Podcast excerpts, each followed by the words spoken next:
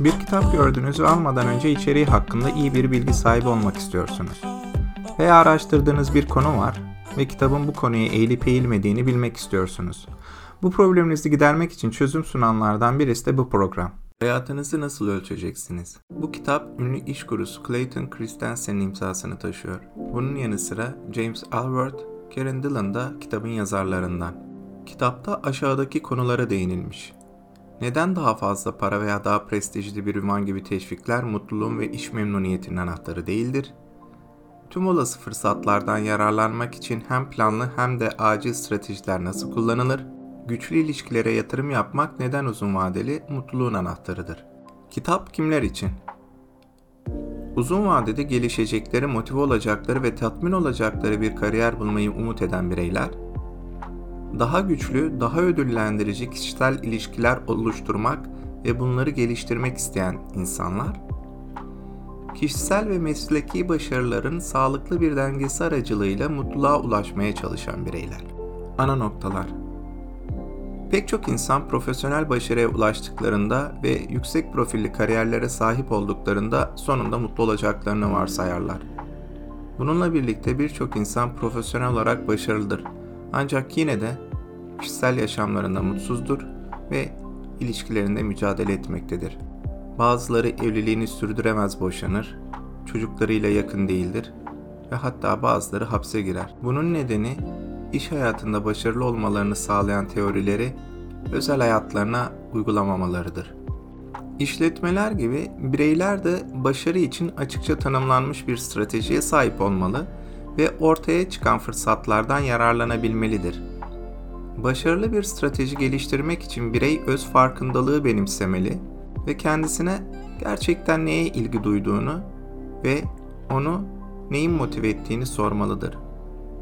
Yüksek maaş gibi dış teşvikler, uzun vadede tatmin edici bir iş yapmak için genellikle yeterli değildir. Mutlu olmak için insanlar aynı zamanda iyi bir iş-yaşam dengesi için çaba göstermelidir.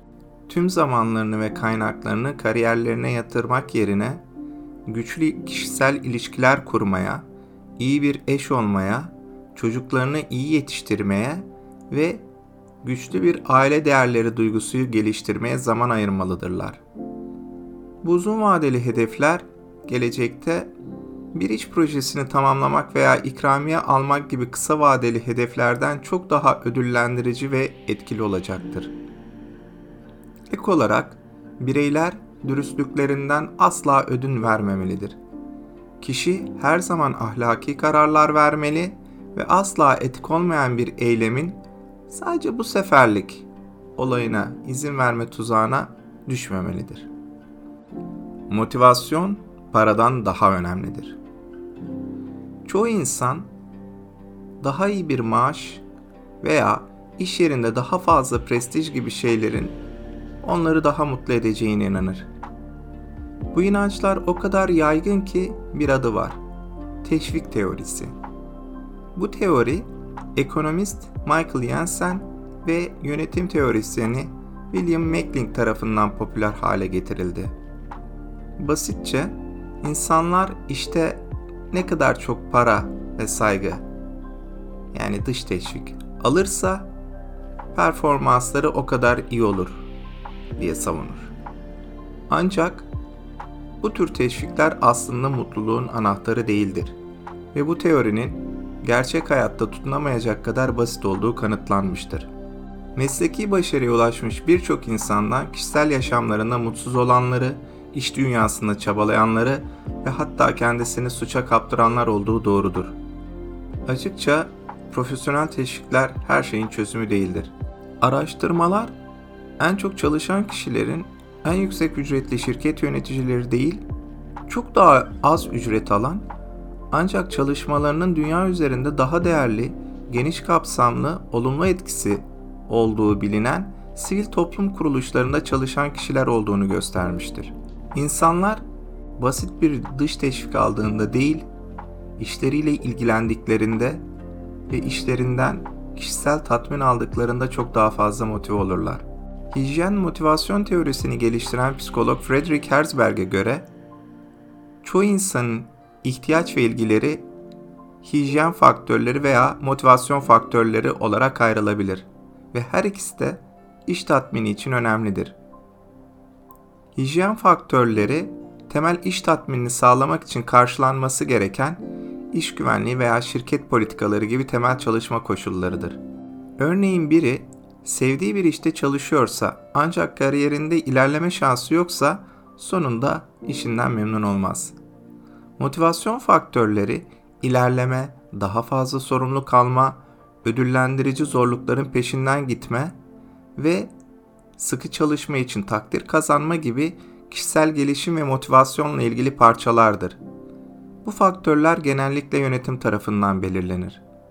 Bu nedenle biri yaptığı işten zevk alsa bile kötü yönetim neredeyse her zaman kaçınılmaz olarak iş memnuniyetsizliğine yol açacaktır.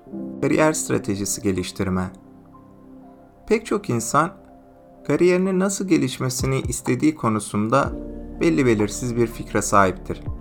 Ancak çok azının oraya nasıl ulaşacağı konusunda net bir stratejisi vardır.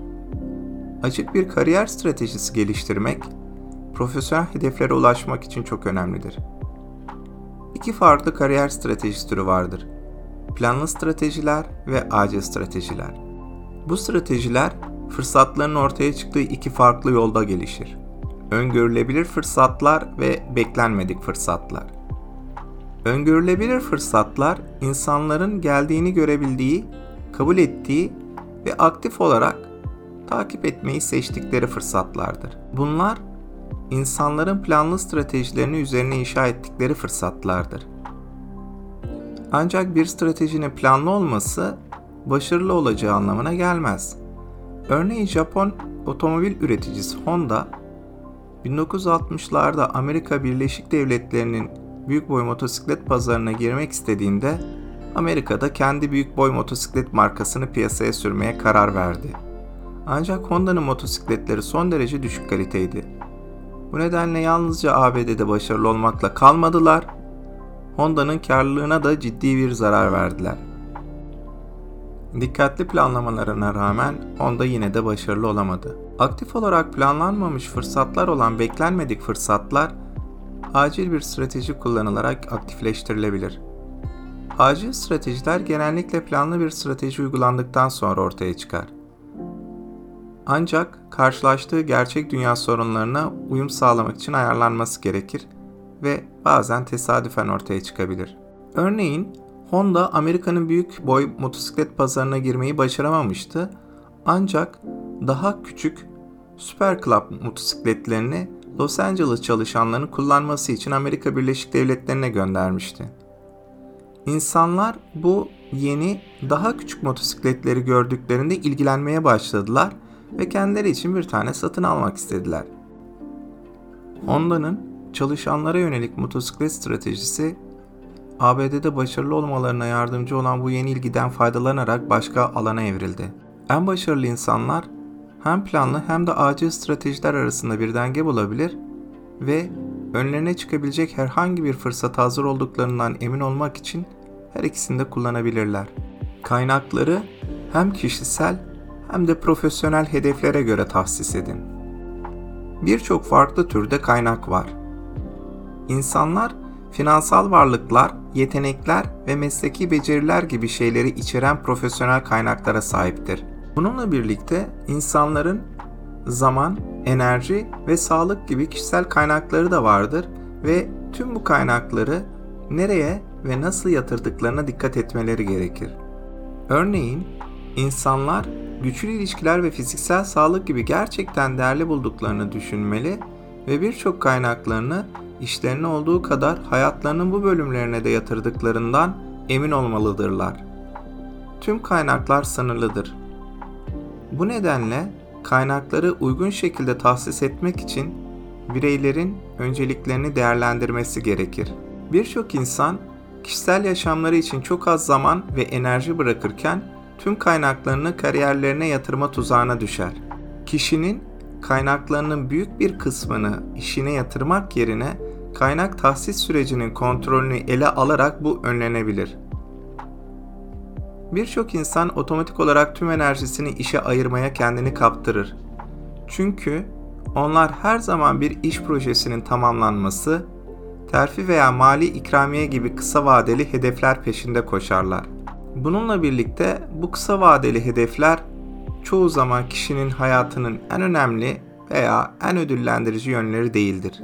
İnsanlar bu kısa vadeli hedefleri nihayetinde daha önemli olan uzun vadeli hedeflerin önüne koymamaya özen göstermeli ve kaynaklarını gerçek önceliklerine göre ayırmaya özen göstermelidir. Çocuklarıyla güçlü bir ilişki veya sağlıklı bir evlilik gibi değerli kişisel hedefler kişinin hayatında uzun vadeli bir etki sağlayacak ve nihayetinde çok daha ödüllendirici olacaktır. Güçlü ilişkiler gerçek mutluluğa yol açar. Birçok başarılı kişi hayatlarının en önemli yönü olduğuna inandıkları için çabalarının çoğunu işlerine verirler. Birbirine sıkı sıkıya bağlı bir aile ve yakın arkadaşlıklar gibi güçlü kişisel ilişkiler eğer uygun vadede beslenirlerse uzun vadede çok çok daha ödüllendirici olacaklardır. İnsanlar gelecekte tam ödüllerini almak için bu uzun vadeli ilişkilere yatırım yapmaya özen göstermelidir. Kişisel ilişkilerin gelişmesi için kişinin bunlara zaman ayırması, dikkat etmesi ve özen göstermesi gerekir. Ancak çoğu insanın günlük yaşamında bunu yapması genellikle zordur. Çoğu insan zamanının ve kaynaklarının çoğunu iş gibi en acil talepleri ve en hızlı getirileri olan görevlere yatırma tuzağına düşer. İş sürekli olarak acil taleplerde bulunur ve genellikle bireyin aile ve arkadaşlarına yatırım yapmak yerine ofiste fazladan zaman harcamasına neden olur. Gerçi ilişkiler ne kadar yakınsa aile ve arkadaşların daha fazla zaman ve ilgi için şikayet olasılıkları o kadar az olur. Yakın aile üyeleri ve arkadaşlar genellikle destek vermeye hazırdır ve bireyin iş sorumluluklarından ötürü ihmal edildiklerinde şikayet etmezler. Ancak onlar talep etmese bile bu ilişkilerin yine de beslenmesi ve yatırım yapılması gerekir. Birçok insan bu ilişkileri askıya alıp bir projeyi tamamladıktan veya kariyerlerinde ilerledikten sonra ilişkileri önceliklendirmeme ve onlara yatırım yapmama durumunu telafi edebileceğini düşünme tuzağına düşer. Ancak aile ilişkilerine yeterince yatırım yapılmazsa ilişkiler askıya alınamaz ve zararlar meydana gelir. Örneğin araştırmalar bir çocuğun gelişimindeki en biçimlendirici zamanın hayatlarının ilk iki yılı olduğunu göstermektedir. Bu süre asla telafi edilemeyecek ve bu süre zarfında ebeveynlerin çocuklarıyla etkileşim kurma biçimleri ve onlarla geliştirdikleri ilişki çocuklarının tüm hayatını etkileyecektir. Son olarak bir birey mümkün olduğu kadar ailesine zaman ayırmazsa daha sonra en çok ihtiyaç duyabileceği bir zamanda ailesinin kendisiyle ilgilenmesini veya ona bakmasını veya onu desteklemesini bekleyemez. Bu tuzağa düşmemek için bireyler ilişkilerinin ihtiyaçlarını anlamalı ve onları yerine getirmek için zaman ayırmalıdır. Tıpkı bir iş gibi insanlar da diğer kişinin ihtiyaçlarını en iyi nasıl karşılayabileceklerini düşünmek açısından ilişkilerine kafa yormalıdır. Bunu yapmak için sezgilerini kullanmaları ve empati kurmaları gerekir. En güçlü evlilikler her iki tarafın da eşlerinin onlardan ne beklediğini ve bunu en iyi nasıl sağlayabileceklerini anlamalarına yardımcı olmak için hem sezgiyi hem empatiyi kullandığı birlikteliklerdir. Bunda başarılı olmak için insanlar eşlerinin tamamlamaları gereken işleri en iyi nasıl tamamlayabileceklerini akıllarında tutmalıdırlar. Örneğin erkeğin dışarıda çalıştığı ve kadının evde kaldığı, iki çocuğuna baktığı ve eve baktığı bir çift düşünün. Bir gün adam eve gelir ve mutfağı darmadağın bulur. Mutfağı temizlemeye karar verir. Ancak karısı kızgındır. Derdi mutfağın temizlenmesi değildir. Kocasından gerçekten ihtiyacı olan şey, iki küçük çocukla baş başa geçen tam bir günün ardından yetişkin bir insan etkileşimidir. Mutfağı temizlemek için gerçekten yardıma ihtiyacı yoktur. İhtiyacı olan şey, kocasının onunla konuşması ve onu dinlemesidir. Adamın sezgileri kapalıysa bunu fark edemez. Ancak empati kullanırsa gelecekte karısının ihtiyaçlarının daha fazla farkında olabilecektir. Çocuklar en önemli yatırımdır. Bireyin yapabileceği en önemli yatırımlardan biri, çocuklarını doğru büyütmek ve eğitmek için yatırım yapmaktır. Bunun bireyin hayatında uzun süreli etkileri olacaktır. Çocuklara sadece ne yapmaları gerektiği öğretilmemeli, aynı zamanda bilmedikleri şeyleri nasıl öğrenebilecekleri ve bununla kendi değerlerine göre nasıl hareket edebilecekleri de öğretilmelidir. Çocukların bunu öğrenmesinin en iyi yolu, sorunları çocuklar için bireyin hemen kendisi çözmeden zorluklarla yüzleşmelerine ve sorunlarla kendi başlarına başa çıkmalarına izin vermektir. Çocuklar kendi sorunlarını çözme konusunda yetkilendirildiklerinde özgüvenleri artacak ve kendilerini daha güvenli ve yetenekli hissedeceklerdir. Ebeveynlerin çocukların kendi başına dışarı çıkmasına ve hata yapmasına izin vermesi zor olabilir. Çoğu zaman ebeveynler sadece çocuklarını korumak ve onları başarısızlıktan uzak tutmak ister. Bununla birlikte bir ebeveynin rolü çocuklarını tüm olumsuzluklardan korumak değil, başarısız olduklarında onları desteklemek ve denemeye devam etmeleri ve hatalarından ders almaları için onları teşvik etmektir. Başarılı bir ebeveyn olmak için güçlü değerlere sahip, sağlıklı bir aile kültürüne de sahip olmak gerekir. Değerler, çocukların zorluklarla karşılaştıklarında izleyebilecekleri bir kurallar sistemidir. Güçlü değerler aşılayan bir aile kültürü, ebeveynlerin katkısı olmadan bile çocuklarının doğru karar almasına yardımcı olacaktır. Çocuklar da iyi örnekleri görerek öğrenirler. Dolayısıyla bir değeri aşılamak için bu değere uygun hareket etmek ve çocukları bu değeri kendi başlarına sergilediklerinde övmek önemlidir. Örneğin ana babalar nezaketi geliştirmek için bunun önemini vurgulamalı ve başkalarına iyilik yaptıklarında onları övmelidir. Etkili bir ebeveyn olmak, sadece çocukları yanlış bir şey yaptıklarında düzeltmek değil, aynı zamanda iyi davranışlarını kutlamak ve teşvik etmek anlamına gelir. Dürüstlükten asla ödün vermeyin. Dürüstlükten asla taviz verilmemelidir. Sadece büyük ahlaki durumlarda değil, günlük karar vermede de bu gereklidir. Çoğu zaman birçok insan marjinal düşüncenin tuzağına düşer. Bu yanlış olduğunu bildiği bir şeyi sadece bu seferlik yapmayı haklı bulduklarında ortaya çıkar. Bunu önlemek için insanların kendilerinin farkında olması gerekir. Marjinal düşünce insanlara olduğu kadar işletmelere de zarar verebilir. Örneğin Netflix, çevrim içi film kiralamalarını ilk kez başlattığında rakibi olan Blockbuster bu alana yatırım yapmak istemedi. Ortaya çıkan marjinal maliyetleri ödemekten kaçındı. Sonuç olarak Netflix'in yenilikçi yeni iş modeli piyasayı ele geçirdi ve Blockbuster iflas ilan etti. Bu, şirketin genel başarısı yerine marjinal maliyetlere öncelik veren zayıf yönetimin sonucuydu. Benzer şekilde insanlar ahlaki kararlar verirken olası her sonucu ciddi bir şekilde düşünmelidirler. Bütünlüklerini korumalı ve ahlaki değerlerinin sadece bu seferlik bozumuna izin vermemelidirler.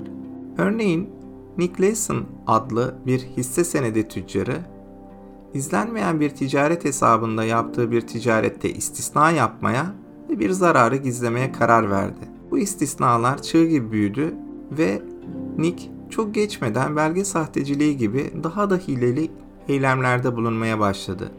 Sonunda bir virgül üç milyon dolar kaybetti, şirket iflasını ilan etti ve Nick hapse girdi. Bütün bunların hepsi dürüstlüğünden sadece bu seferlik diyerek taviz vermesinden oldu.